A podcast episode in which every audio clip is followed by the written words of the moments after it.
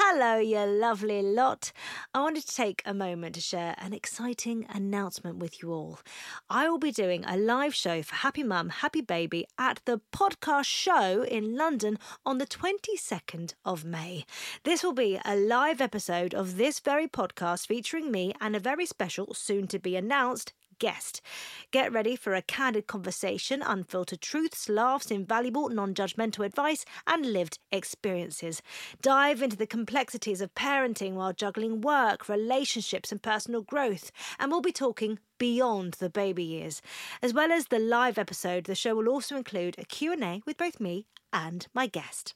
Tickets go on sale this Friday, the 26th of April at 10am, but anyone who is part of the Happy Mum, Happy Baby newsletter will be getting early access to tickets on Wednesday, the 24th of April at 10am. To sign up to the newsletter and for more information about the event, please head to happymumhappybaby.com forward slash events. I can't wait to see you there. Hey, it's Paige DeSorbo from Giggly Squad. High quality fashion without the price tag? Say hello to Quince. I'm snagging high end essentials like cozy cashmere sweaters, sleek leather jackets, fine jewelry, and so much more. With Quince being 50 to 80% less than similar brands. And they partner with factories that prioritize safe, ethical, and responsible manufacturing. I love that. Luxury quality within reach. Go to quince.com slash style to get free shipping and 365 day returns on your next order. Quince.com slash style. When you make decisions for your company, you look for the no brainers. If you have a lot of mailing to do, stamps.com is the ultimate no brainer. Use the stamps.com mobile app to mail everything you need to keep your business running with up to 89% off USPS and UPS. Make the same no brainer decision as over 1 million other businesses with stamps.com. Use code PROGRAM for a special offer. That's stamps.com code PROGRAM.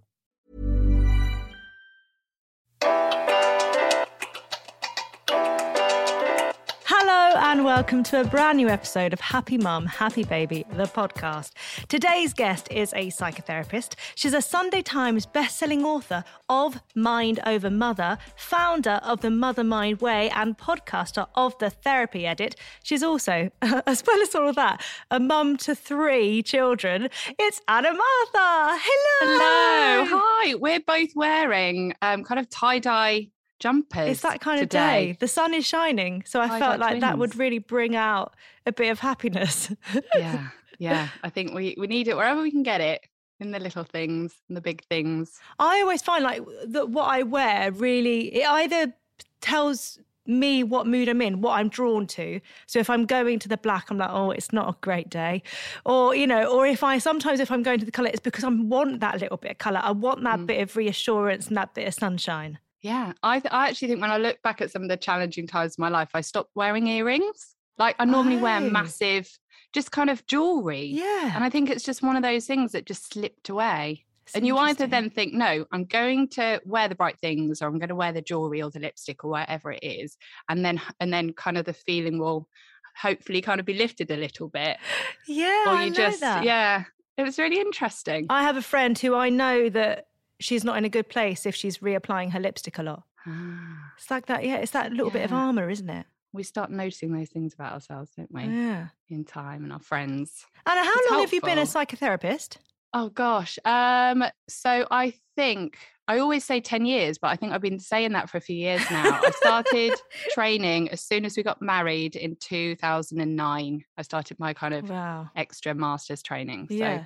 I feel like on today's podcast, I need to be really careful not to feel like I'm in a therapy session and not to just offload onto you. Oh, because I, I love it though. It's important. We need these times. I know, but honestly, I have to say that your your Instagram and and, and your podcast and everything, it feels like um, that we always talk about those little hands in the dark. But the way that you write, the way that you share, and you use your your training and everything, the, your your work in a really personal way as well. So you really, and I think that's very rare actually for someone in your position to kind of go, this is what I know work wise but this is how mm. i feel you know and this is what's happening Yeah. to me and i and so I, I regularly get lost just scrolling with you to be honest and then going yes that's me yes that's me and it's really nice knowing that you're not on your own in that way having it there in black and white. And I think the immense privilege that I have as a therapist is that I know, I know that I'm not alone. Yeah.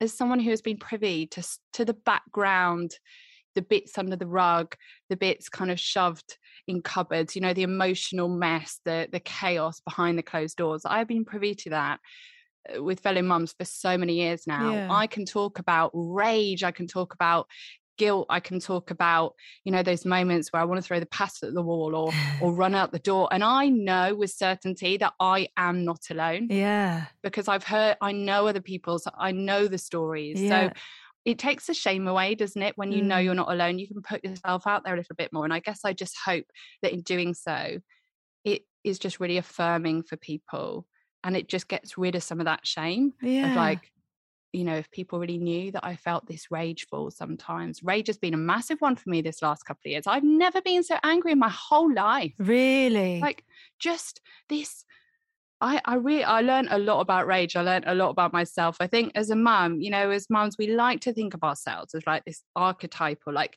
caring, nurturing, mm. maternal, patient. well, as and you always say, it's the mum that you think you were gonna you're gonna be before you actually have kids. It's the mum that you want to be. Yeah. But actually, the last couple of years, we've been living in a pressure cooker where so many of us have felt rage like never before. And, you know, rage is a bit ugly. Like, we don't like to think ourselves as angry or, you know, it's a very energizing emotion, isn't it? And Mm. gosh, there have been times where I've had fantasies about throwing dinner at the wall, you know, on a Wednesday afternoon after homeschooling, or, you know, just breaking something or just running out the house and just screaming. And um, I've learned a lot about myself and about how rage and this, you know, that feeling is so often just a mixture of like unmet needs Yeah. and unexpressed feelings yeah. where we've had to put ourselves at the bottom of the pile. We've had to nudge our needs aside so that we can keep calm and carry on. Mm. And that's not sustainable. And I think all those little things that used to be the little releases on the pressure cooker for me, you know, even just that little walk, you know, that moment where you walk from the passenger door to the door where you get in the car and it's just there's chaos inside and it's quiet and you just take a breather. And there's a part of you that's like i don't want to get in there. I've said that in the car park at school. I'm like i don't want to get in there right now. And it, and just you know those the supermarket or those you know the the car trip home from the nursery drop off Yeah. the, the rants with friends you know standing against the the microwave at their house whilst the kids you know make a tip of the place. You know i don't think we realized how important those little moments were. Yeah. Until they were all taken away and less opportunity to meet our needs. So that's what I think. That's what I identify like rage as for I- me. That was is that that kind of like pr- that compression, Yeah. energy it needs to come out. Well, I've been doing a play recently, and in it, uh, because our husband just completely dismisses her, she thinks there's a ghost in the house. He dismisses her the whole way through. This rage is within her, and this fear. And at one point, she throws a fruit bowl, and she shouts, and she really goes. And even in rehearsals, I said, and this before before I saw that you compare the two, I was like, I literally feel like I'm getting it all out here, and then I can go home and be Mary Poppins. You know, I feel like I'm just getting it out. And there's a mixture of that actually, because also at the same time, I'm able at that point to go to work and I'm able to be me or to be Jenny, that character, and kind of express myself in a very different way, have very different asks of me, I guess, before going home and resuming that mum role. Um, Yeah. I think it's so good to know that you're not the only one who would love to pick up a bowl of pasta and just throw it, you know? and people have done it you know people do it we do these things and and i, I always think that the difference between that mary poppins that i want to be when the kids are going mad and i can just contain them and be you know gentle and patient and considerate and respond rather than react so the difference between that and then i call my it's the hulk the Mhm. hulk you know this just bursting out and the shouting and the well you just stop and the want it and the eyeing up the door Yeah. or the frantically pacing. You know, it's rest, it's quiet, it's meeting our needs, it's expressing our feelings. That's what widens the gap between Mary Poppins and the Hulk. yeah. And like the less we do, the less we prioritize those things, you know, for you, the boundaries around work, it's, you know, having that place to go to where you can just be yourself. Mm. that those are the things that widen the gap. And I think we've I uh, I remember talking a bit about self-care because it gets a bit of a bad rap and uh, I'm on on a bit of a mission, I think, to kind of reframe the way that we see it. And I said, you know, what do you do for self care? And people are like, I, I have a shower, I, I, drank a glass of water today, and I'm like, oh my gosh. You know, my husband would not step out of the shower and be like, mm-hmm, self care, tick that box, or drink a glass of water. And I'm like, what are we? What's going on here? Yeah. Like, no, no wonder that gap between Mary Poppins and the Hulk is like paper thin Mm. because these are acts of respect. These aren't this that's not self-care. Like even prisoners get those things. Yeah. People on death row get hydration and the opportunity to be clean. But I mean, if we think back to those really early days of having a newborn, the idea of getting in the shower, you know, that is such a massive thing to like how do i find that time and, and now i look back to life with a newborn just one and go why couldn't i find that time Yeah. like why, where was i in my head that that felt like such a, a thing but yeah well i remember actually you did something for Happy Mum Happy Baby the first virtual event and you were actually the first video to go live and you were talking about self-care in this way and i literally sat watched that video and just cried just to be have another adult tell you you've got to take time and how important it is to take that time It's so important. And I think we need what we give. So if I want to give patience and I want to give gentleness Mm. and I want to give kindness, you can't give, or it's very costly to give what you haven't got. yeah And So therefore I need that. And I and that's, you know, if we're going to mother, we need mothering. mm. like there's a little less inside of us all the time that needs needs to be heard and uh, has needs that need to be met and if i want to meet my kids needs i have to i Yeah. have to start meeting my own. Um i remember this moment in lockdown and i was cooking dinner and that i could feel the hulk like inside ready to burst out and i i messaged my husband who was upstairs in a conference call and i said taryn we need to swap out. Like we need to swap out. I'm going to blow. And he didn't get the message.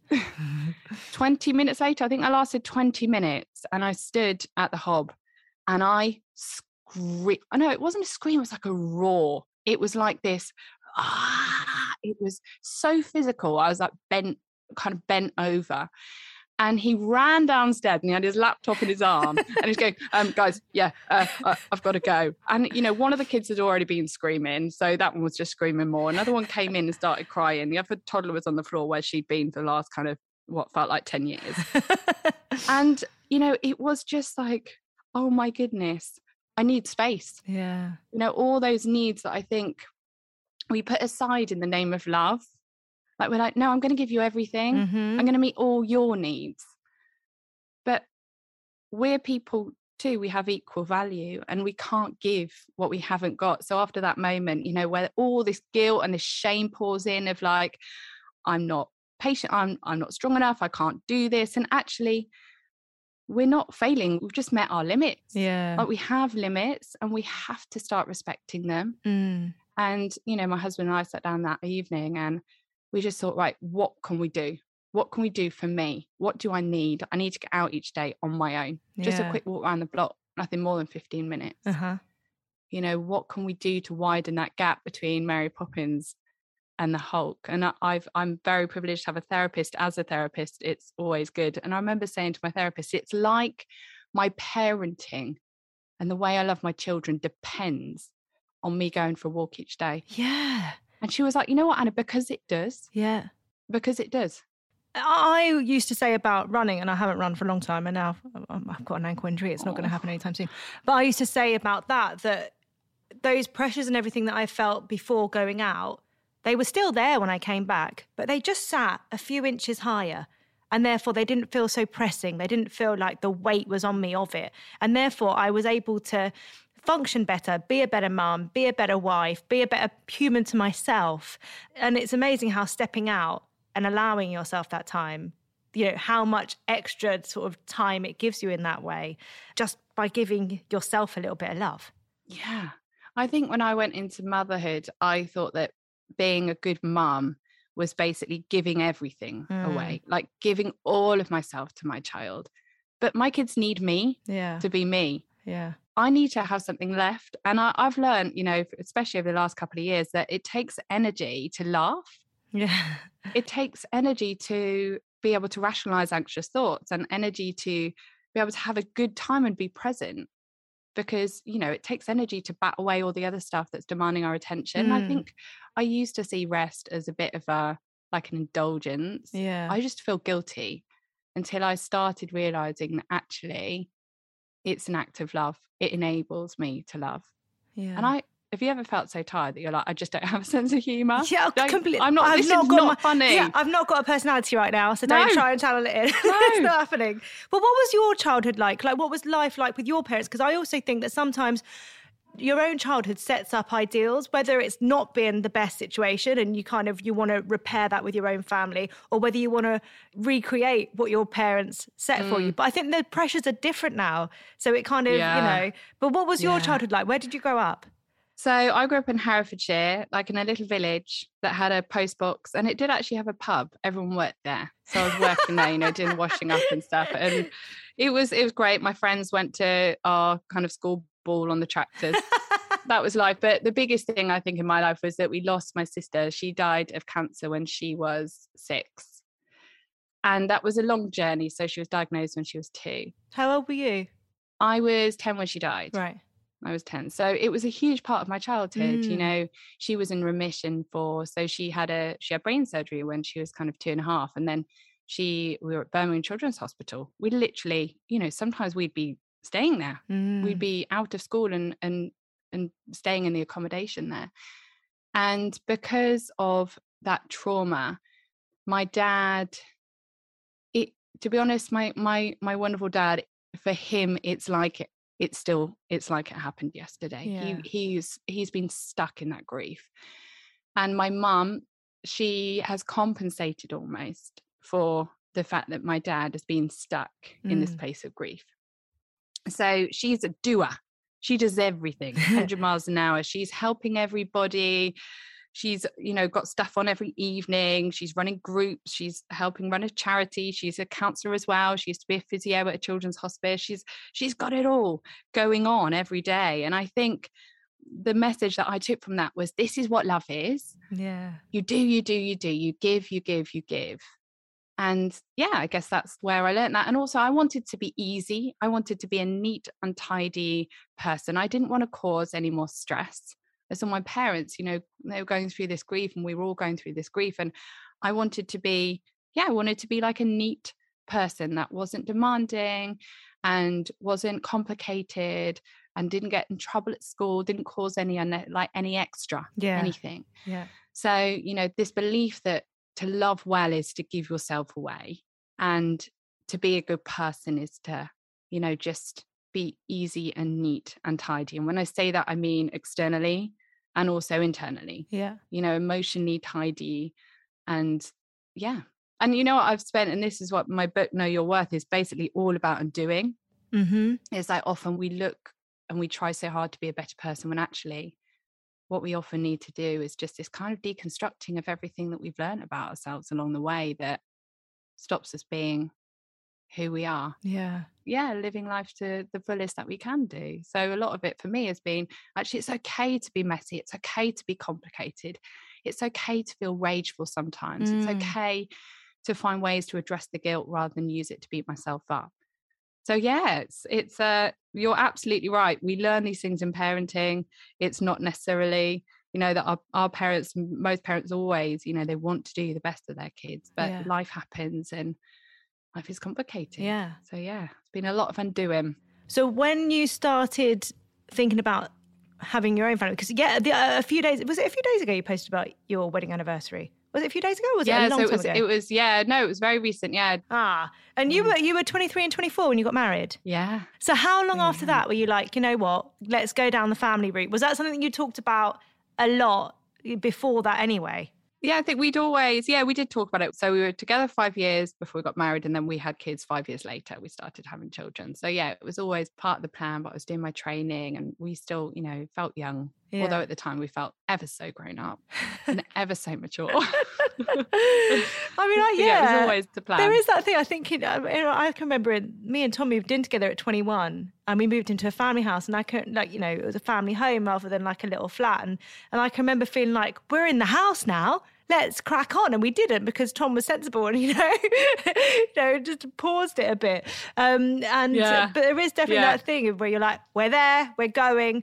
So, yeah, I think when you are together a little bit younger, it, yeah, for us, it worked kind of taking our time with it all. Yeah. Um, yeah. So, uh, what, can you remember what it felt like when you first found out you were pregnant? Yeah. Oh gosh. I mean, I am someone that always has sought control over everything. So I knew my cycle. I think I'd researched it, everything to the absolute hilt. I became some kind of, you know, armchair expert on hormones and I was very interested in all of that. So I actually remember with my first two exactly when the implantation happened. I felt the implantation pain. Really? Yeah. So I remember thinking, oh, I can, yeah, I could feel it. I remember sitting on the sofa. Whoa. Yeah. And it, yeah. So it was really, my first one was, I was think straightforward. I think so. I was quite, I was sick, but not, not too sick. Yeah. It just, that, that just got worse each pregnancy. Oh, um, really? Oh gosh. Yeah. Yeah. I mean, I was kind of medicated and stuff. And the second pregnancy, I had my appendix out. oh. Didn't even, I didn't even know that you could when How you're pregnant. pregnant but were you? I was like 12 weeks. Yeah, and very sick. But this is the thing. I, I remember being so, I was so sick. I think I was being sick about 10 times a day. And I had a friend that had really bad high hyperemesis and she was being sick 30 times a day. So I was like, well, that I- it's not that bad. Like I, you know, she's on, she's got medication and stuff. I'm, you know, I'm not going to complain. And I remember um, being in the hospital and they took all the drips out and I started being sick again. They were like, Anna, how, how often are you being sick? And I was like, oh, no, not, not that many times. It's kind of about, you know, 10, about 10ish times, 15 times. And they were like, that's not okay. that, that, that's not ideal. And it was, yeah, it was, I think there's always been this desire just to, I don't know, just to keep things neat and Just of tidy go, it's okay. and not not okay." complain. It's fine. It's fine. But yeah, I'm definitely, you know, my third pregnancy was like, whoa, come on, sort this out. This is this isn't okay. So were you sick even more in the third pregnancy then? Yeah, yeah, I was even sicker, and it was just hard. And I think part of this is just that you can't rest when you've got two two other young kids. So I Mhm. think. Yeah, but um, I after my second one, it it was a life changing experience. Actually, Charlie he had silent reflux, and I'd never I never knew what this was. I just thought it was all my fault. So he would scream and scream and scream all night. Some nights I'd honestly get 45 minutes sleep a night. And it was utterly debilitating. And I think one of the most harmful things about it all was my kind of perfectionism and my desire just to kind of keep calm and carry on Yeah. and not accept support. Because to me, accepting support and being vulnerable, and I think what I was saying about my childhood, just wanting not to cause, not not to burden anyone, it was utterly debilitating. And I was so sleep deprived that I shouldn't have even been driving a car. And at times I found I just it was almost impossible to function. And everybody was worried about me. Everybody around me, my friends, my family were so worried. And I was, you know, I was breastfeeding and and I think anyone that's had a baby with silent reflux, it's a whole different experience. It was Mm. really traumatic. And I was just turning to myself and thinking I was doing something wrong. I wasn't feeding right, or, you know, I needed to try and get him to sleep like this, or and it just took me to the absolute end of myself. So was this the first or second child? This was the second child. So at this point as well in the daytime, it's not like you can nap when the oh baby no, naps no. because you've got and the my toddler. first one was still waking up every now and again because he wasn't he wasn't even two. And and I was just I behind closed doors I would just cry, cry, Mm. cry and ring up my husband on the kitchen floor and say, I can't do this, I can't do this. And I was so utterly tired. And he would say, Let me take the baby for the night. And I'd say, No, you can't do that. It's my job. It's my job. And it was all about this, you know, this thing of being a mom is that I have to do it all. Not to be able to do anything was a failure of sorts. Do you think also with you because your job is to listen to people and to care for Mm. people and you know that is such a huge part of what you do that because that is your role at work Mm, whether there was something inside you where, where you kind of felt like I should be fine with this I should be sailing Yeah. through this Yeah, I've got the tools. I've worked with people in this situation. I should be able to sort myself out. And you know, I think we we spend so much time encouraging each other, saying, "You've got this, you've got this." And I Mm. think some of the most life changing moments, myself and those that I work with, are those moments where you turn around and you say, "Well, you know what? I haven't. yeah I actually haven't." And all those people that care about you, that have maybe been standing on the sidelines can then come in. Yeah.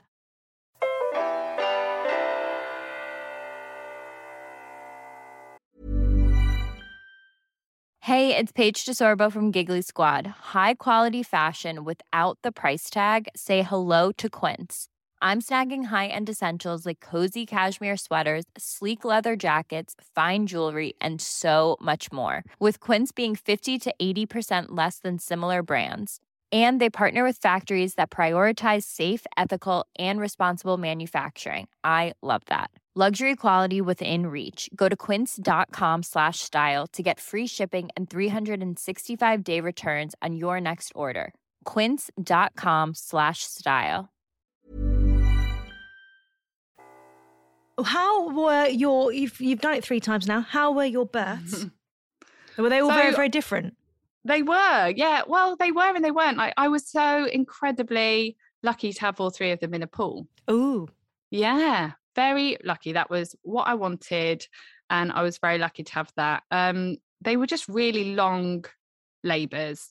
I'm trying to remember. They were they were like 40 odd hours with Florence and third children. Apparently known to be tricky. Yeah, so I, that, Yeah. which is the worst thing to say. So many people said to me, Oh, said to me, "Oh, you it's don't want anyone to say I'm that. Like, Stop oh, it. Apparently fourth were a dream, but I'm not willing to uh, Really? to test that.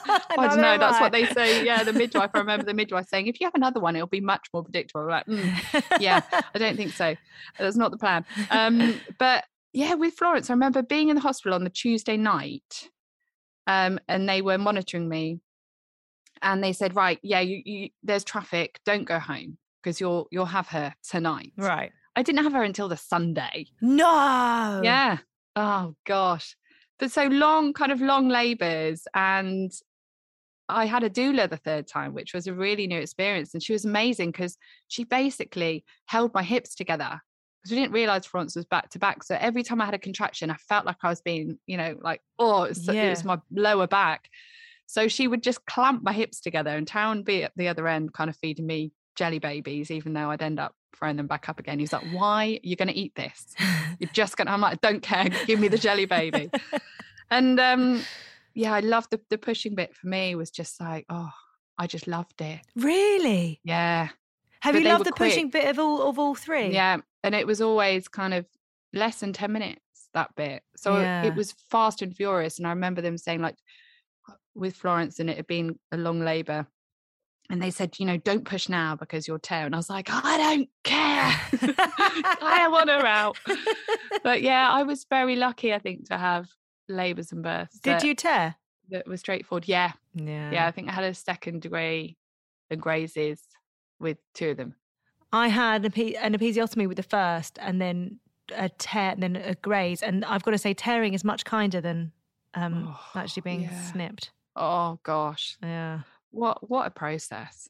I know, and but also that's part of the aftermath of it, you know, and having people Yeah. over. And I can remember so many times going to make someone a cup of tea, and all of a sudden something catching and kind of being like, oh, Oh you know, all that Oh. where you try not to, because you can't kind Mm. of say to your dad, Dad, you know, Dad, make your own cup of tea. You know where the mugs are. That's Do you know what you should say. But you can't say to Oh. people, sorry, I just something down there just caught as I walked. And they, Oh, oh, it's not oh. nice.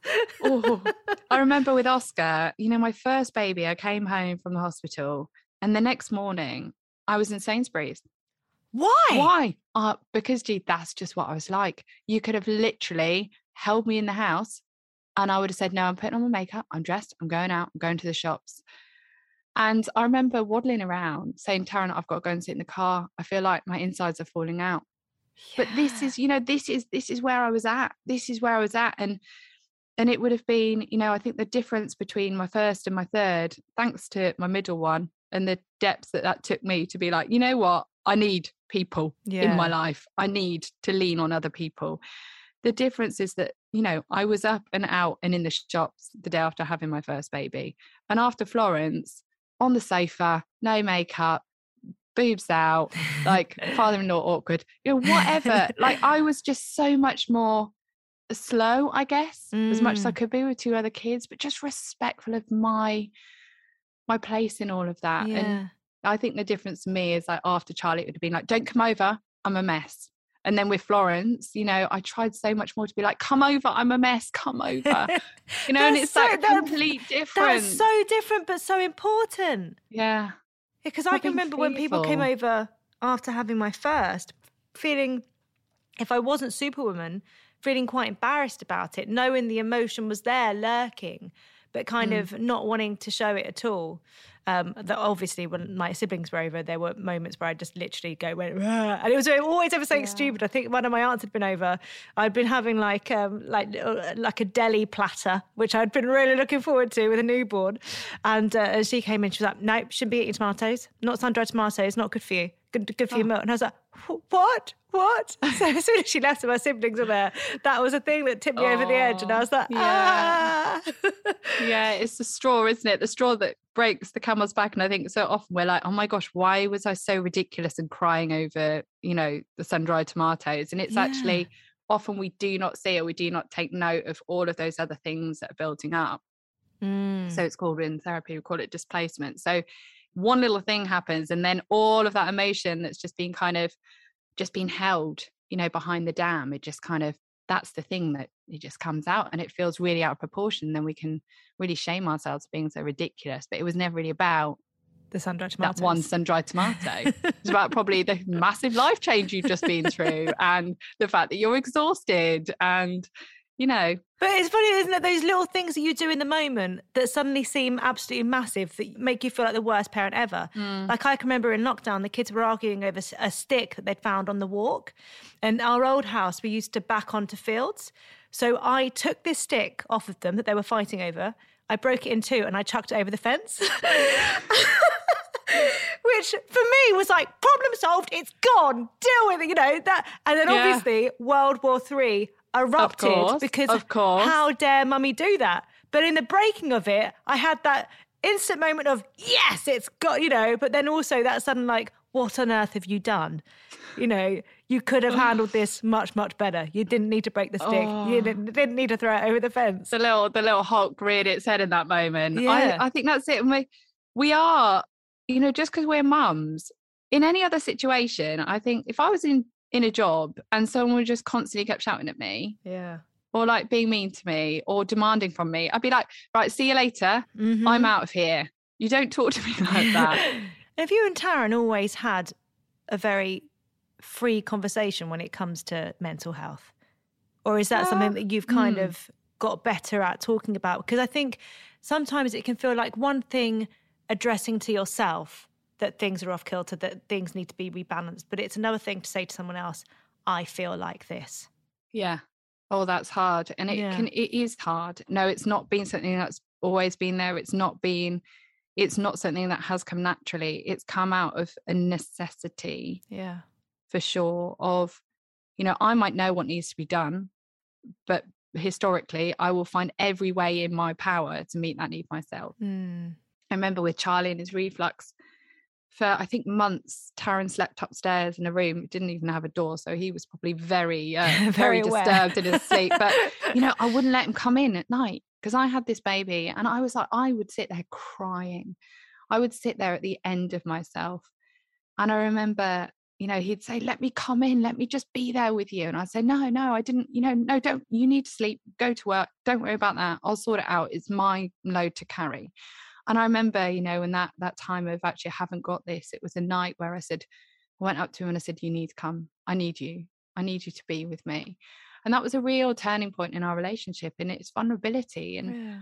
and it deepens relationships, you know, with friends and especially, you know, it's all it can be very hard when you take that step to be vulnerable and someone doesn't necessarily understand or or respond in a way that you hope. But often, you know, what it does is it deepens that relationship.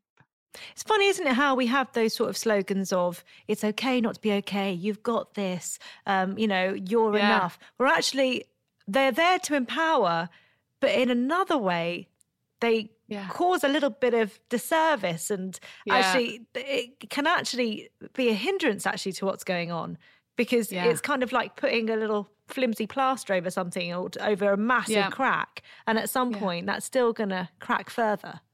Yeah, because how much stuff can we got? Like I've got this, I've got this, I've got this, I've got this. There's got to be a point where I just can't got anything else anymore, and I'm got out. And and I think you know, and I, I wrote about this once actually in a post, and it was saying, you know what, those are the defining moments where you're like, oh, you know, what, I haven't, Mm. I haven't got this. I need people. We can't give what we haven't got. Yeah. Another thing that you've been talking a lot about lately is accepting acceptance of situations, which I think. So you you uh, I'm going to ask you to tell the cream egg thing in a second, but Oh, there's this thing where certain situations arise, and it is your perfectionism that, that you're kind Yeah. of dismantling. And you kind of get that feeling of, and I don't know whether it's the kid within you that makes you think, oh, when I was a kid, I couldn't do this, or, you know, I don't know if there's that little child within you that does something that makes the mum sweats come, that makes everything feel really overwhelming and that you can't cope with it. But something that you've been working on is accepting what happens. Yeah. Something happens. And then it's not only having to deal with what's happened, it's all the emotion that comes on, like the embarrassment Yeah. or the guilt or the like self criticism. Like, how could you do that? How could you be so stupid? What's everyone thinking of you? You're reading into people's faces as they're walking past, imagining what they're thinking. And I think so much it's all of that that makes it 10 times harder. Yeah. So the Cadbury, the cream egg What happened? oh gosh so yesterday i think it was yesterday i was in the post office and um they're quite stern in the post office They've got You know, serious i try and get a smile out them but sometimes i manage um but florence she was being a toddler and she found the cream eggs and they were just like this tray balanced on this kind of rack thing and she leant up and she pulled it and no word of a lie a wholesale job lot of cream eggs were bouncing around this small post office. They were going under units, they were like rolling around people's feet. And the, the people working there, they just kind of glanced at me and I was like, oh gosh. So I was on my hands and knees, kind of collecting these cream eggs together. And this bloke that had just stepped in, he was giggling and I was giggling and he was picking them up. And I was going, oh, thank you, thank you. And we put them all back in. I think there are probably still some in the dust somewhere. They'll be found in a few years. And I think, you know, not long ago, I would have found that utterly mortifying. Mm. I would have been like, I'm so sorry, I'm so sorry, I'm so sorry. And I would have been like, oh my gosh, like you should have been like holding her or you should have got the buggy or like it would have been this criticism and this like, oh, they must think that I'm this or they must think I'm and it and actually you know, I just saw it for what it was. I accepted it for what it was. My toddler pulled over the cream eggs. I found it quite funny. I could find it funny because I wasn't criticizing myself or fearing what people were thinking. I mean, didn't look at them too much. um, how's your relationship with Taryn changed over the years? Because I always find this really interesting to look at. Because me and Tom met really, really young. Yeah. We were really young as well. And um, you know, if I Oh. think about the notes that we used to write each other, everything was about Oh, each I other. found some the other day. Did oh you? Oh my gosh. Yeah, you're Mm. right. Like the notes and the letters and do you know what I utterly I felt like I had struck gold. I was waiting for him to realize Mhm. that I wasn't good enough for him. But honestly, I thought he was the best thing. I still do. I just think, yeah, I just kind of I idolized him. I couldn't believe my luck. really. Yeah. And then I think over over the years, as I've gone on this journey of kind of just working on my worth, and I, I started to realize actually I do deserve him. And and we're more equal. So in my in my mind, like he was like number one and I was, you know, kind of like, what what are you doing with me? And now I'm like, well, we're we're the same. Like Yeah. but it's mean that I found my voice more. So I remember, you know, I've got my nose pierced now and I've got I got a tattoo on my wrist a couple of years ago. And I remember I wanted to do those things for years and I'd kind of ask him, can I do this? You know, it meant everything to me that he approved of everything that I did. yeah. And he'd be like, mm, I'm not sure, I don't think so. So I didn't do it for years and years. And then, you know, it was such a sign of change when I said to him, you know, what, I'm going to get my nose pierced. He's like, oh, I'm like, I really want to, I'm going to do it. And it was just that actually I found my voice in our relationship and it wasn't all about just wanting to be everything Mm. for him. Yeah. It was actually I, I'm, I'm an equal part. Which is a change within and- itself, isn't it? Rather than Yeah. being Oh, agreeable gosh, all the yeah. time, actually kind of going, this is what I want. This is what Yeah. I need. This is what I would like. Yeah, so it's been a, it's been a transition because I really I've really found my voice. And how was and it's not like he ever stopped me. Yeah, we He- did. It's not like he ever stopped me. It's just that I, you know, I amplified his and I wanted to, yeah. So parenting, yeah. How has that changed things? because oh, again, uh, you know, so that would completely change your focus, your how you can function as a couple. You know, it changes everything. Like me, if me and Tom Gosh. say goodnight at the end of the night, you know, that's the least we'll do. We'll say goodnight, have a peck. Yeah, you know, yeah, and yeah. sometimes when you're Oh. when you can feel like a little bit ships that are passing because your attention is so much on those kids, especially when it Yeah. is manic and chaotic and you know. Yeah, and I think being someone that just completely gave myself away to every aspect of motherhood for so long, I had nothing, there wasn't anything left. And I remember one of the big light bulb moments for me was that I've always been a really affectionate person. I grew up in a household where massages were currency. Like if you wanted someone to do something for you, you'd be like, I'll give you a quick five minutes. You know, my mum was a physio. And um, so I've always been incredibly affectionate. I remember having a baby and then like suddenly wanting to sit at the other end of the sofa yeah. like or just not wanting to kind of cuddle in bed. don't and oh, you don't thinking- want another person touching you. Yeah, well, I didn't really realize that. I was just like, what's wrong with me? Like, and you know, he was probably a bit like, oh, you're not as affectionate anymore, and you Mm. know, I kind of was worried about that. And then, uh, yeah, it was that touched out thing and learning about.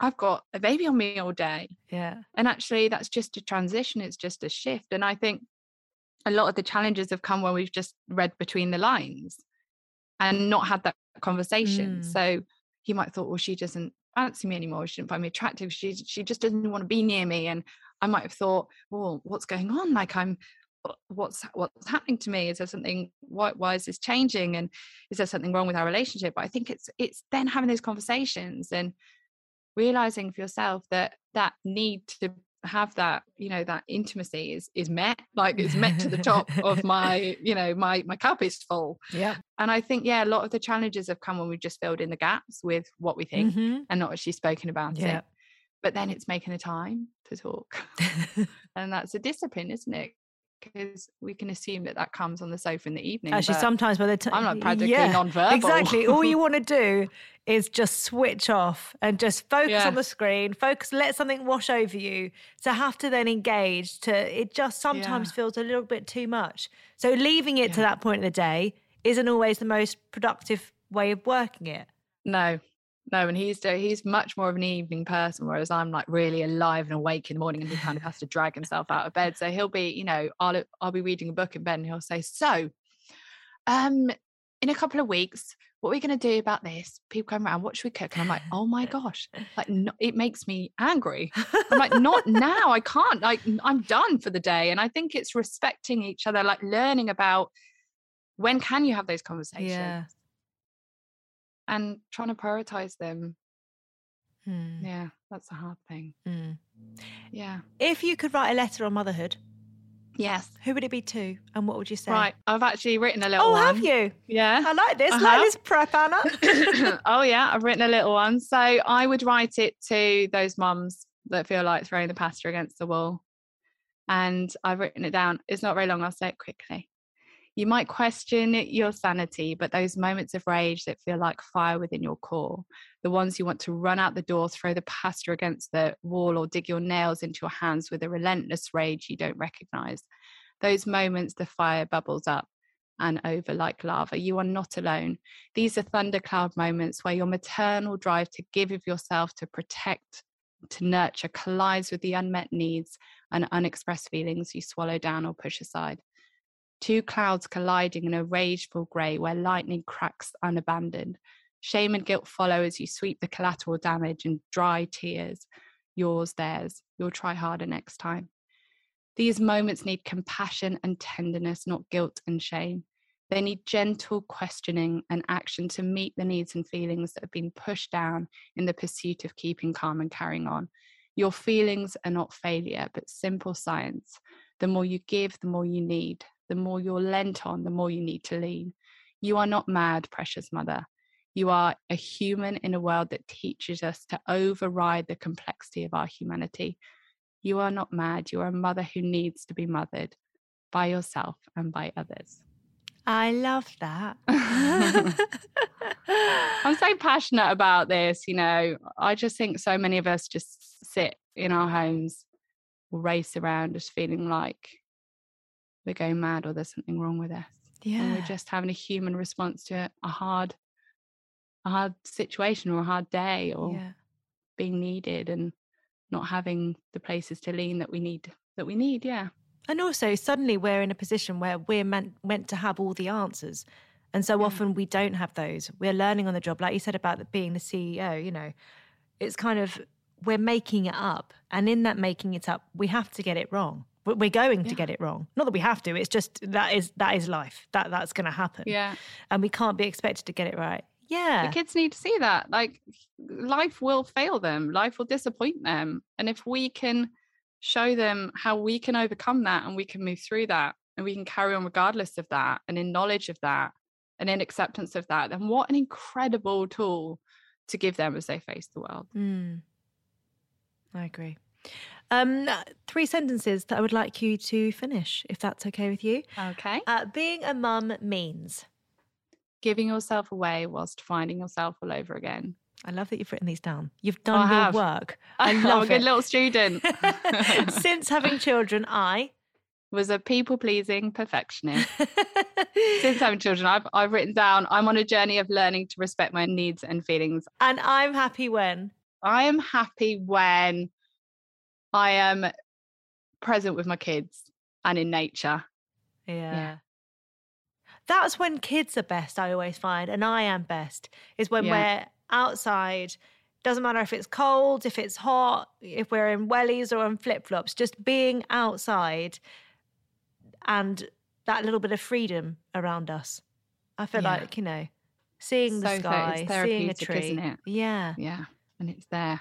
yeah. Anna, thank you so much. I think I've done well at not turning Thank this into a therapy session. Oh, I've loved it. I've loved it. It's been an honour. Thank you. No, I've loved ch- I've loved chatting with you. Thank you so much. Thank you so much. Thank you for everything that you give out, out and you put out there. Honestly, it helps me so much, and I know it helps so many. Oh, and you too. I mean, the number of times I climb into bed with one of your novels. Thank you. Thank you.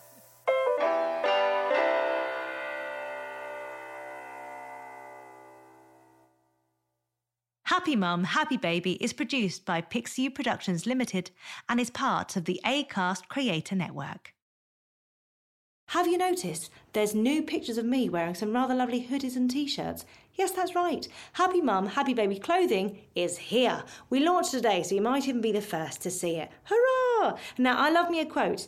I love a t shirt quote, so I wanted to bring some of those quotes that really show how we feel. So, my favourite is flipping shattered, because yes, I am feeling flipping shattered the majority of the time. And my second favourite is the Grow Love jumper in sizes for adults and mini me's too. Hurrah! Big love from me, G. Even when we're on a budget, we still deserve nice things. Quince is a place to scoop up stunning high-end goods for 50 to 80% less than similar brands. They have buttery soft cashmere sweaters starting at $50, luxurious Italian leather bags, and so much more. Plus, Quince only works with factories that use safe, ethical, and responsible manufacturing. Get the high-end goods you'll love without the high price tag with Quince. Go to quince.com slash style for free shipping and 365-day returns. When you make decisions for your company, you look for the no brainers. If you have a lot of mailing to do, stamps.com is the ultimate no brainer. Use the stamps.com mobile app to mail everything you need to keep your business running with up to 89% off USPS and UPS. Make the same no brainer decision as over 1 million other businesses with stamps.com. Use code PROGRAM for a special offer. That's stamps.com code PROGRAM.